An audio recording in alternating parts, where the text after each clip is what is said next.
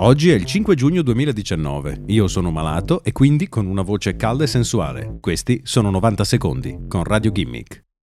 Godetevi i prossimi 30 anni, perché la Terra potrebbe scomparire entro il 2050. A scriverlo in un dettagliato rapporto è il Breakthrough National Center for Climate Restoration, un think tank con sede a Melbourne.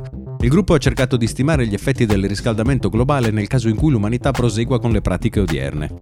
Secondo il gruppo la Terra potrebbe essere una vasta landa deserta entro il 2030. Gli effetti del riscaldamento globale potrebbero essere estremi, ma sono difficili da immaginare perché l'umanità non ha mai visto niente di simile in migliaia di anni. Il primo effetto dell'inquinamento sarebbe un aumento della temperatura globale di 3 gradi centigradi.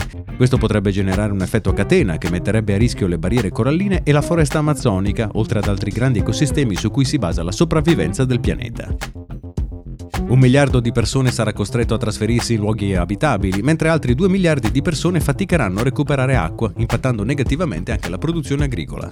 La soluzione per l'ammiraglio Cleese Barry, una volta a capo delle forze di difesa australiane, è una mobilitazione su scala globale paragonabile a quella richiesta per fermare i nazisti nella Seconda Guerra Mondiale, Solo lo scorso ottobre le Nazioni Unite avevano illustrato attraverso dati scientifici i rischi del riscaldamento globale. Il risultato di quella analisi, definito devastante, si è poi scoperto essere troppo ottimista.